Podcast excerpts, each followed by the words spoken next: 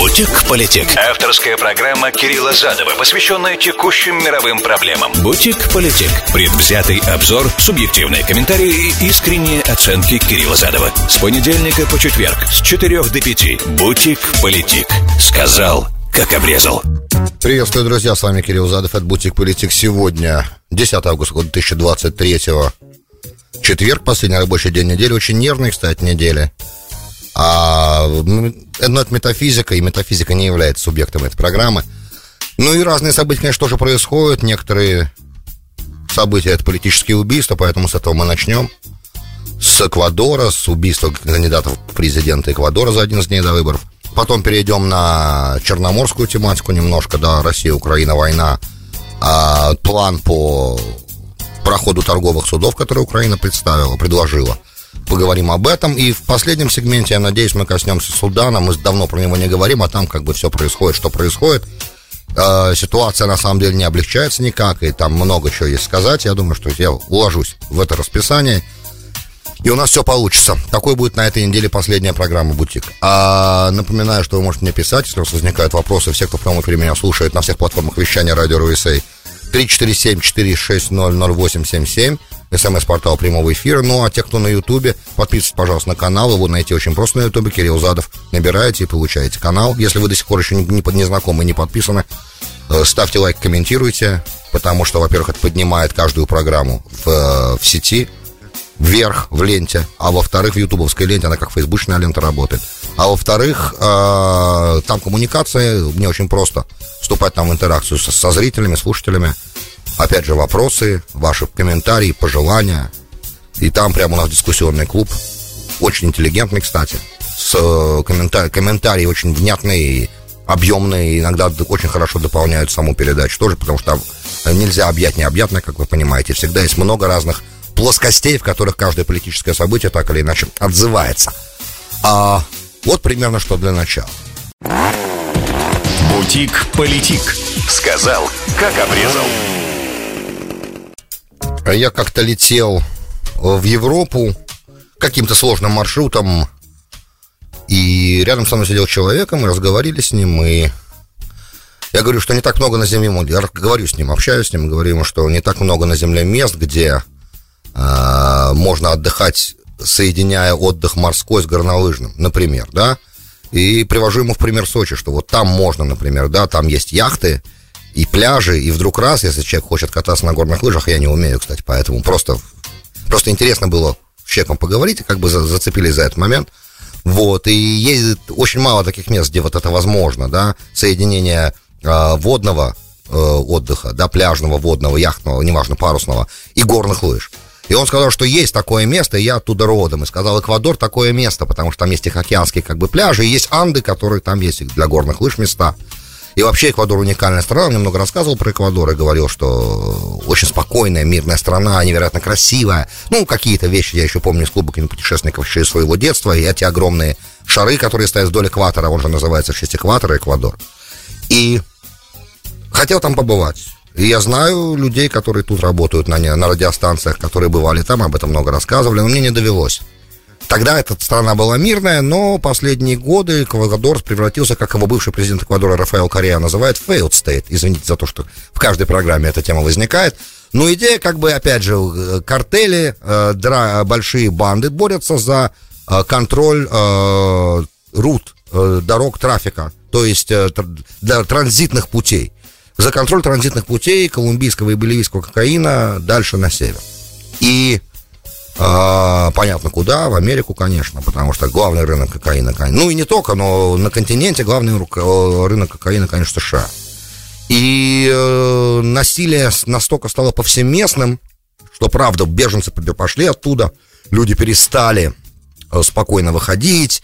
Очень много в результате перестрелок между бандами страдает гражданских, никакого отношения к драг-картелям не имеющим. Картели Эквадора имеют связи с... Картели Эквадора имеют связи с мексиканскими картелями, потому как это следующий этап транзита. Соответственно, огромные деньги вращаются, банды между собой воюют, и все это превращается... И все это умножается на коррупцию в политических кругах. Кстати, Рафаэль Корреа позапрошлый президент Эквадора, позапрошлый президент Эквадора, который сейчас в бегах, потому что в 2020 году его коррупционное дело, по нему он был обвинен и признан виновным, в его отсутствии суд проходил, его признали виновным, я не помню, не знаю, какой срок он получил, но он, по-моему, в Бельгии сейчас находится, оттуда как бы вот комментирует то, что произошло, опять же, произошло вчера во время вечернего часа пик, сразу после ралли в Кито, недалеко от школы, где выступал один из самых популярных президентских кандидатов сейчас в выборах, которые должны были состояться через 11 дней, Фернандо Вильявисенсио. Он был застрелен, то есть, я так понимаю, что еще вечер даже не наступил, когда вся эта дикая совершенно перестрелка была, причем достаточно большое количество людей принимало участие в этом покушении. Они представляли, скорее всего, драг-картель, потому что потом один из драг-картелей сначала на себя ответственность взял, эквадорский, да, называется Wolves, волки, да, и считается, что этот картель, он связан с Синалоа, с мексиканским картелем Синалоа, известным тоже своей, на самом деле, страшной жестокостью. Не такой, как «Ла Фамилия» в Мексике, например, да, но если вы смотрели «Наркос», то вы примерно представляете себе, о чем я говорю. Ну и вообще в новостях же это часто мелькает, что они там... Синалоа известно тем, например, что периодически, когда активная фаза противостояния шла, она периодически затихает, потом опять возникает между картелями. Они развозили на грузовике трупы, ехали по городу, по центральной улице, из грузовика сбрасывали трупы с запиской там «Привет от Синалоа», то есть, чтобы все знали, кто это делает. И, как мы понимаем, это же само по себе не останавливается, и у государственных структур не так много есть способов с этим бороться, за исключением объявления открытой войны, и предыдущие мексиканские президенты это делали. В Эквадоре как бы немножко другая ситуация, опять же, коррупция на очень высокий уровень заходит, и поэтому сложно проводить какие-то операции против картелей, потому что картели проплачивают свою безопасность тоже на самом верху. И, конечно же, все между собой повязаны. Ну, не все, может быть, но многие.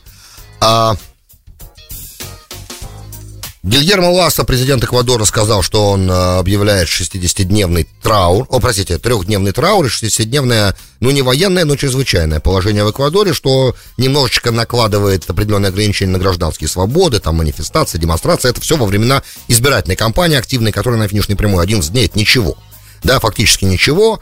Убийство кандидата, который считалось должен был прийти вторым, то есть в первом туре, проходил бы первый тур, выходил бы во второй. Это сильный удар по демократии Эквадора, о котором сказал, естественно, Гильермо Лассо в своем заявлении. Ну и выборы не будут отменены, потому что отмена выборов и отмена действий демократических институтов — это то, чего добиваются драг-картели в Эквадоре, что тоже понятно. В своей избирательной кампании погибший кандидат в президенты вчера до этого говорил много раз, что после его прихода к власти, после его избрания президентом Эквадора, он объявит 90-дневный дедлайн, то есть крайний срок, всем картелям сложить оружие и прекратить как бы насилие, да, то есть, ну и это помимо, кроме этого, даже несмотря на то, что какие-то представители, там ведь как получилось, после убийства сразу, там была большая перестрелка, и потом полиция нашла еще 2 не разорвавшиеся гранаты, которые были брошены специально, чтобы после убийства отвлечь внимание толпы, чтобы могли там скрыться люди, которые в этом участвовали, 6 арестовали, один из них, из тех, кто стрелял, по словам пока полиции, то есть похоже, что именно они стреляли, там пока точной информации нету, но один из арестованных, я так понимаю, скончался из-за полученных ран, то есть полиция тоже стреляла, конечно же, но кандидата в президенты это не спасло, он ушел из жизни. Сначала представитель картеля Wolves, волки, да, в маске с автоматом показался на платформе X, это бывший Twitter, и взял на себя ответственность, потом через какое-то время другой человек в такой же форме, да, с закрытым лицом и с оружием сообщил, что нет, к картелю это заявление предыдущее не имело никакого отношения. То есть, опять же, Фернандо Вильярия...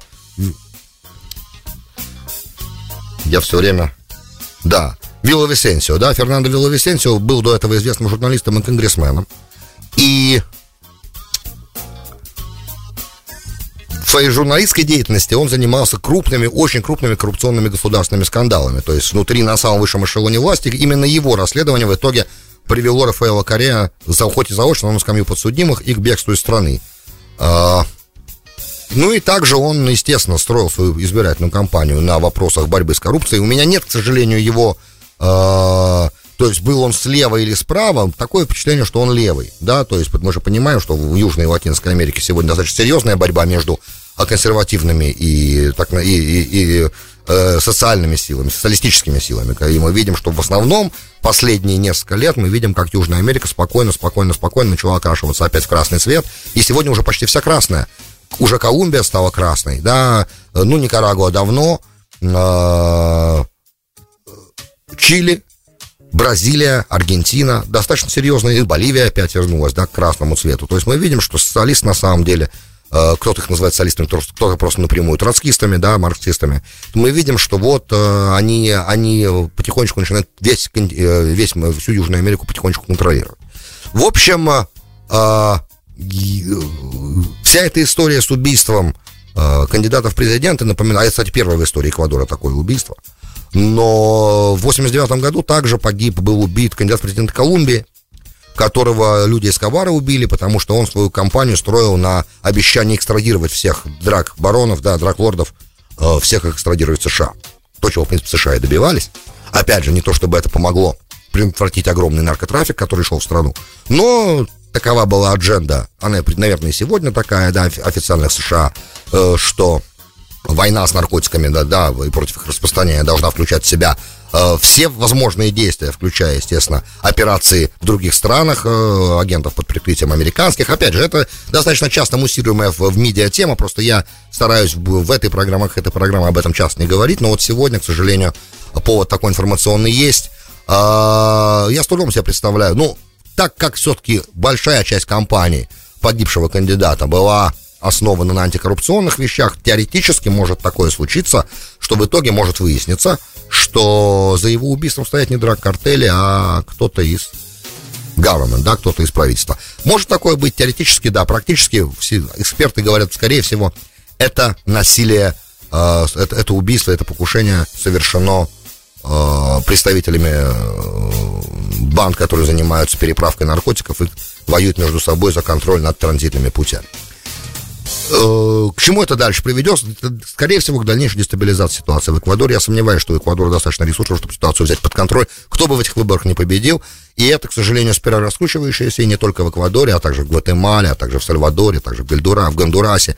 Очень много проблем, опять же, вызванных вот подобным потоком кокаина, который идет из Колумбии и Боливии. И, кстати, по сообщениям, опять же, прессы, в этом году урожай коки в Колумбии вырос невероятно. То есть, соответственно, количество кокаина, которое будет поступать, будет увеличиваться, и это может вызвать еще более активные столкновения между разными бандами для контроля, опять же, транзитных путей.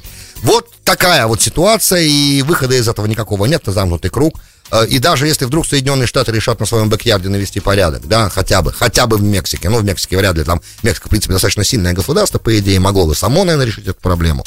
Вот, но в слабых государствах, мы говорим Гондурас, Сальвадор, Гватемала, ну, не хватит Америки на то, чтобы наводить порядок. Поэтому, скорее всего, и даже наш вице-президент же ездил и обсуждал эту проблему в разных странах Центральной Америки. Я сомневаюсь, что каким-то реальным действиям США готовы для того, чтобы, я не знаю, отправлять ограниченные контингенты, да, взять под внешнее управление какое-то государство, навести там порядок, разоружить, да, произвести разоружение, используя как бы американскую армию. Я сомневаюсь, что в США сегодня есть аппетит на эти действия. Тем временем угроза самим США из-за этого нарастает, пока в виде огромной толпы беженцев, которые скапливаются у границ Соединенных Штатов Америки на мексикано-американской границе. Это, конечно, исходя из того, что ситуация не улучшается, а только ухудшается, поток этих беженцев будет нарастать. Поэтому государство, в данном случае США, должно предпринять все зависящие от него меры для того, чтобы не допустить провала приграничной политики.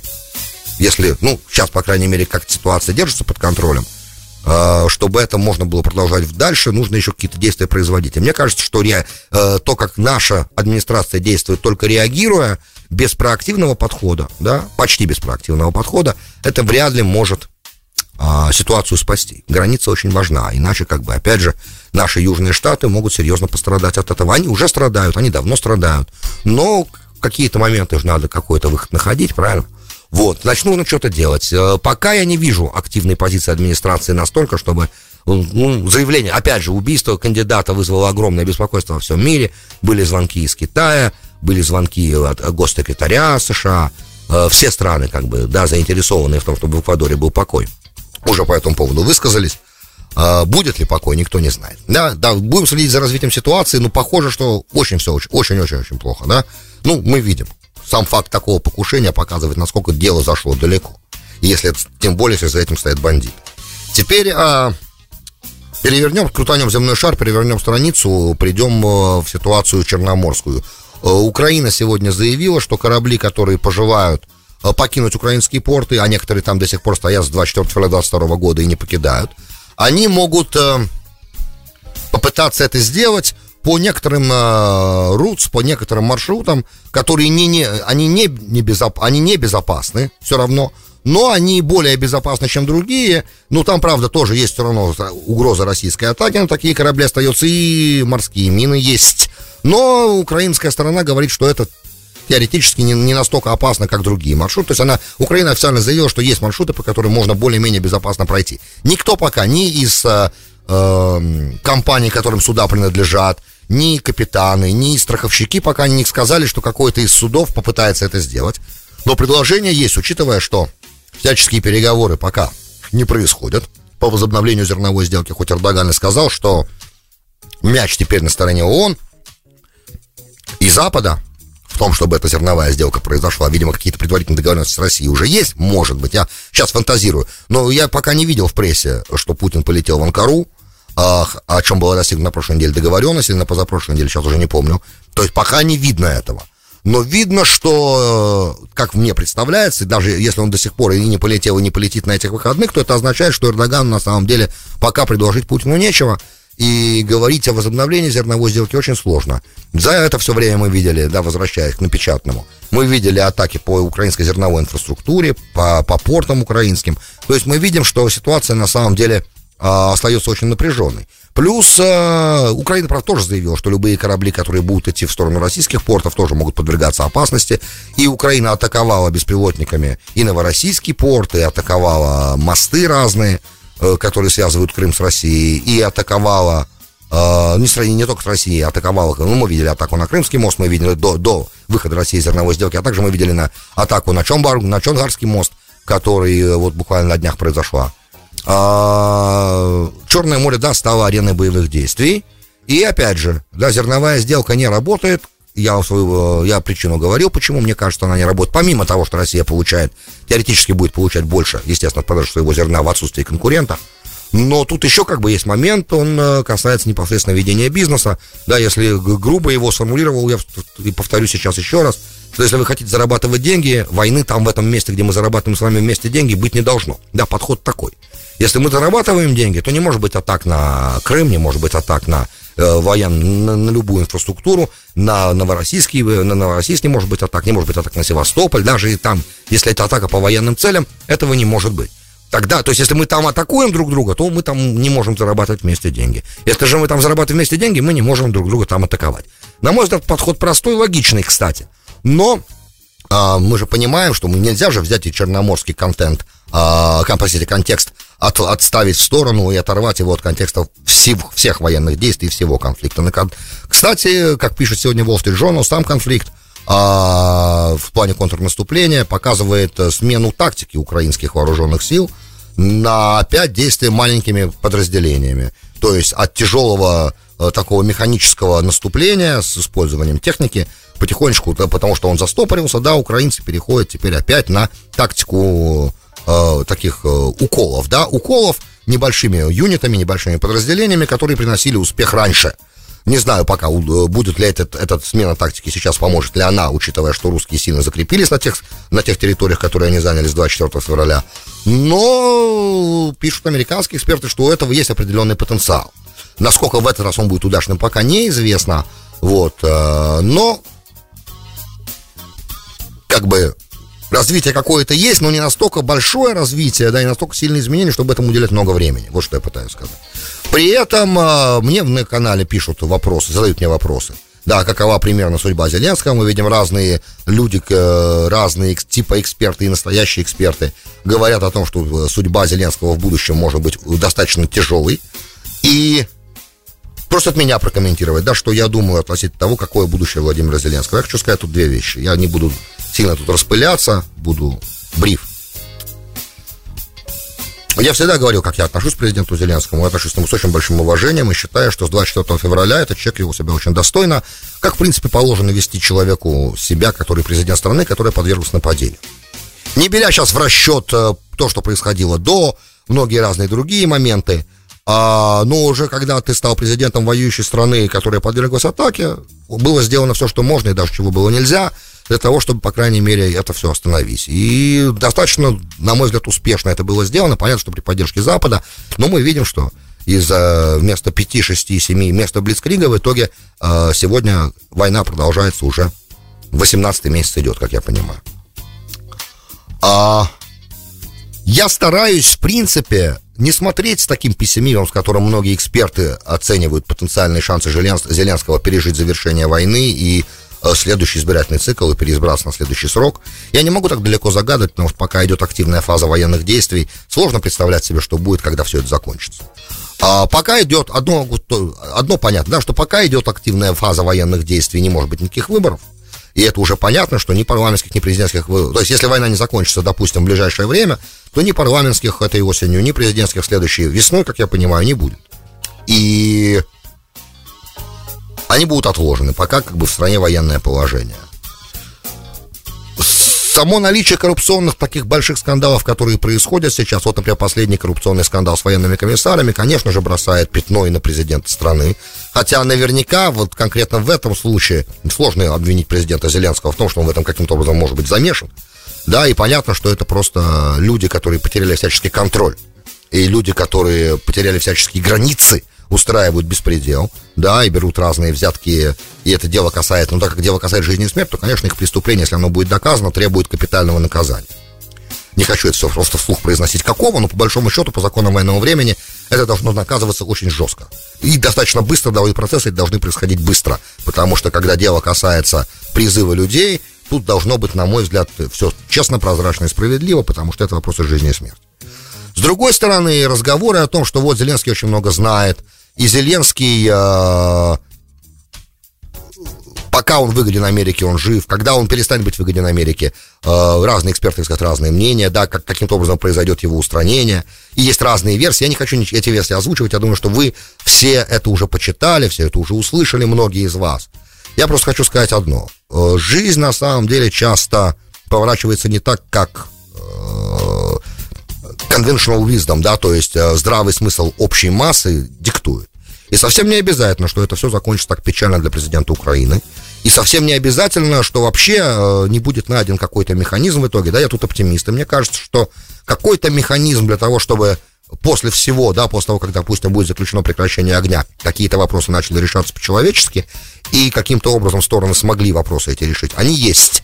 Да, поэтому мне не представляется, что я пытаюсь сказать. Мне не представляется, что судьба Зеленского уже настолько печальна, да, в будущем. Мне представляется, что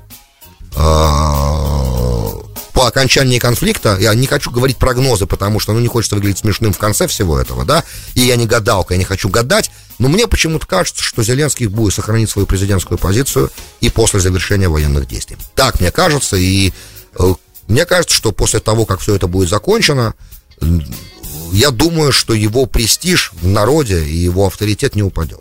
Так мне кажется. Хотя, опять же, жизнь очень сложная штука. Предсказать реально, как это все будет, ну, невозможно никак. Не воспринимите это как попытку гадания. Просто мне вот кажется так. Мне кажется, что он останется.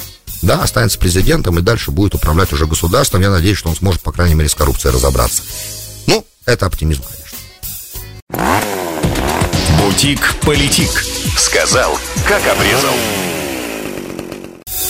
Добро пожаловать в Бутик-политик, с вами Кирилл Задов. Сегодня часть вторая программы. Сегодня 10 августа, год 2023, четверг.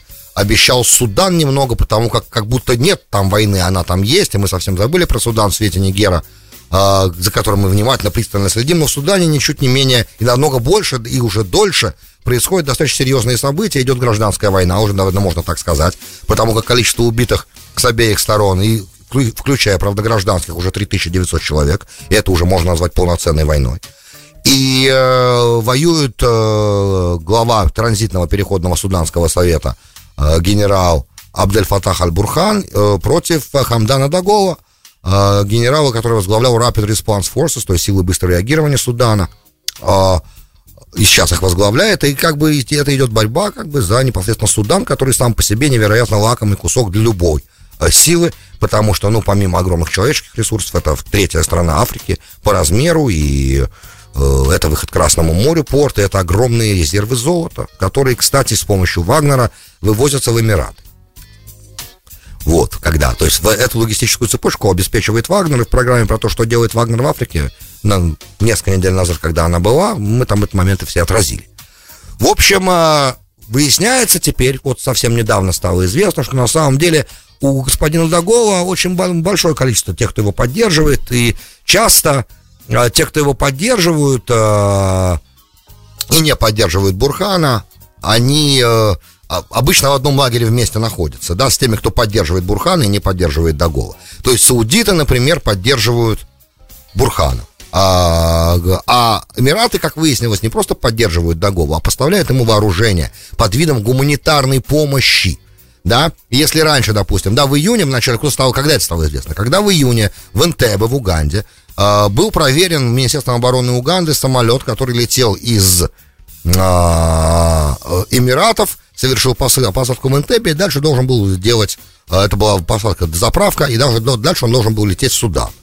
Или в Чад сначала, потом в Судан, короче, долгий путь, но там по накладным, простите за это слово, были всякие разные гуманитарная помощь, там разные там, бинты, медикаменты, много чего. Когда вскрыли, да, открыли, посмотрели, что там, оказались там такие пластиковые большие контейнеры, в которых лежали автоматические винтовки, боеприпасы, много.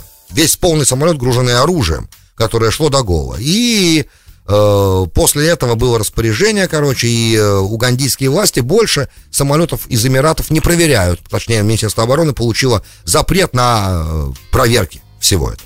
Сама же, да, то есть видно совершенно четко, что Эмираты, да, поддерживают Дагола, что идет против интересов русской Аравии, который поддерживает Бурхана, да, но идет в интересах как бы других игроков, которые поддерживают Дагола, и это в том числе генерал Халифа Хафтар, которого до этого поддерживали Эмираты тоже в его войне в Ливии, которого поддерживал Вагнер Групп, конечно же, потому как генерал Хафтар давал в Восточной Ливии возможность вагнеровцам там обеспечивать, опять же, безопасность месторождений.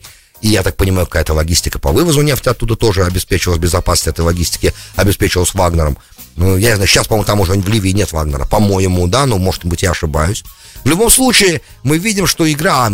США, конечно, в этот момент пытаются прекратить гражданскую войну любыми силами, но все попытки пока остановлены, заморожены, потому что все переговоры, которые велись в Джедде для того, чтобы напротив Судана, в резиденции, то есть в главном портовом на Красном море городе Саудовской Аравии, все переговоры о прекращении огня и начале как бы поиск какого-то консенсуса между двумя воюющими сторонами, все эти переговоры сейчас приостановлены, потому что ни одно из соглашений о прекращении огня не срабатывало, несмотря на то, что на переговоры эти приезжали разного уже высокого уровня чиновники американские, включая, по-моему, даже разок Салливан там оказался на этих переговорах. Могу ошибаться, но, по крайней мере, на уровне госсекретаря, замгоссекретаря приезжал на эти переговоры. Это достаточно высокий уровень для африканской страны, как бы, это очень нечасто происходит такое. Вот, поэтому, раз переговоры о прекращении огня не достигают результата, то есть они достигают результата, но прекращение огня нарушается постоянно. И в этом я вижу, опять же, силу тех игроков, которые поддерживают разные в этом конфликте стороны. Им не выгодно, чтобы было прекращение огня, они как бы думают, что победитель заберет все. Вопрос, может ли быть победитель в этом противостоянии, и о том, насколько жестко дестабилизируется весь регион из-за этого в потенциале. Судан слишком большая, серьезная страна, и понятно, что когда она становится failed state, она стала опять, простите, failed state, потому что, ну, из Дарфура убежало, допустим, 300 тысяч человек, убежали они в Чад. Таким образом, Чад может в любой момент стать failed state тоже, учитывая, что у Чада есть свои проблемы, в частности, война с исламским государством в Сахеле, и вот сейчас, как мы понимаем, Нигер, потому что это проблема, потому что в Нигере происходит для Чада тоже. В общем и целом, ситуация никак не улучшается, как мы видим. И пока просвета в этом нет. И реально вся Африка, вот чуть выше, как бы, чем центральная, да, Сахель, с запада, с Западной Африки и до Восточной, до Судана, сейчас превращается и уже превратилась фактически в огромный пояс нестабильности. А в такой мутной воде, конечно же, разные боевые группы, в том числе и частные военные компании, могут ловить непосредственно ту рыбу, которая им интересна. Поэтому я так понимаю, что сегодня игроков, настроенных на стабильность этого региона, значительно меньше, чем тех, кто настроен на его дестабилизацию для получения своей выгоды. Впереди, ребята, большая смута, да, африканская, большая африканская война, рано или поздно, которая, по идее, может произойти. Вот примерно на сегодня, наверное, пока все. Следующая неделя, надеюсь, принесет нам и выходные, не принесут нам ничего экстраординарного. Большое спасибо, что были со мной, друзья. С вами был Кирилл Задов, и слушали «Бутик-политик». До встречи в понедельник в рамках этой программы, ну а для тех, кто слушает утреннее шоу, до завтра, до 7 утра, пока. «Бутик-политик». Сказал, как обрезал.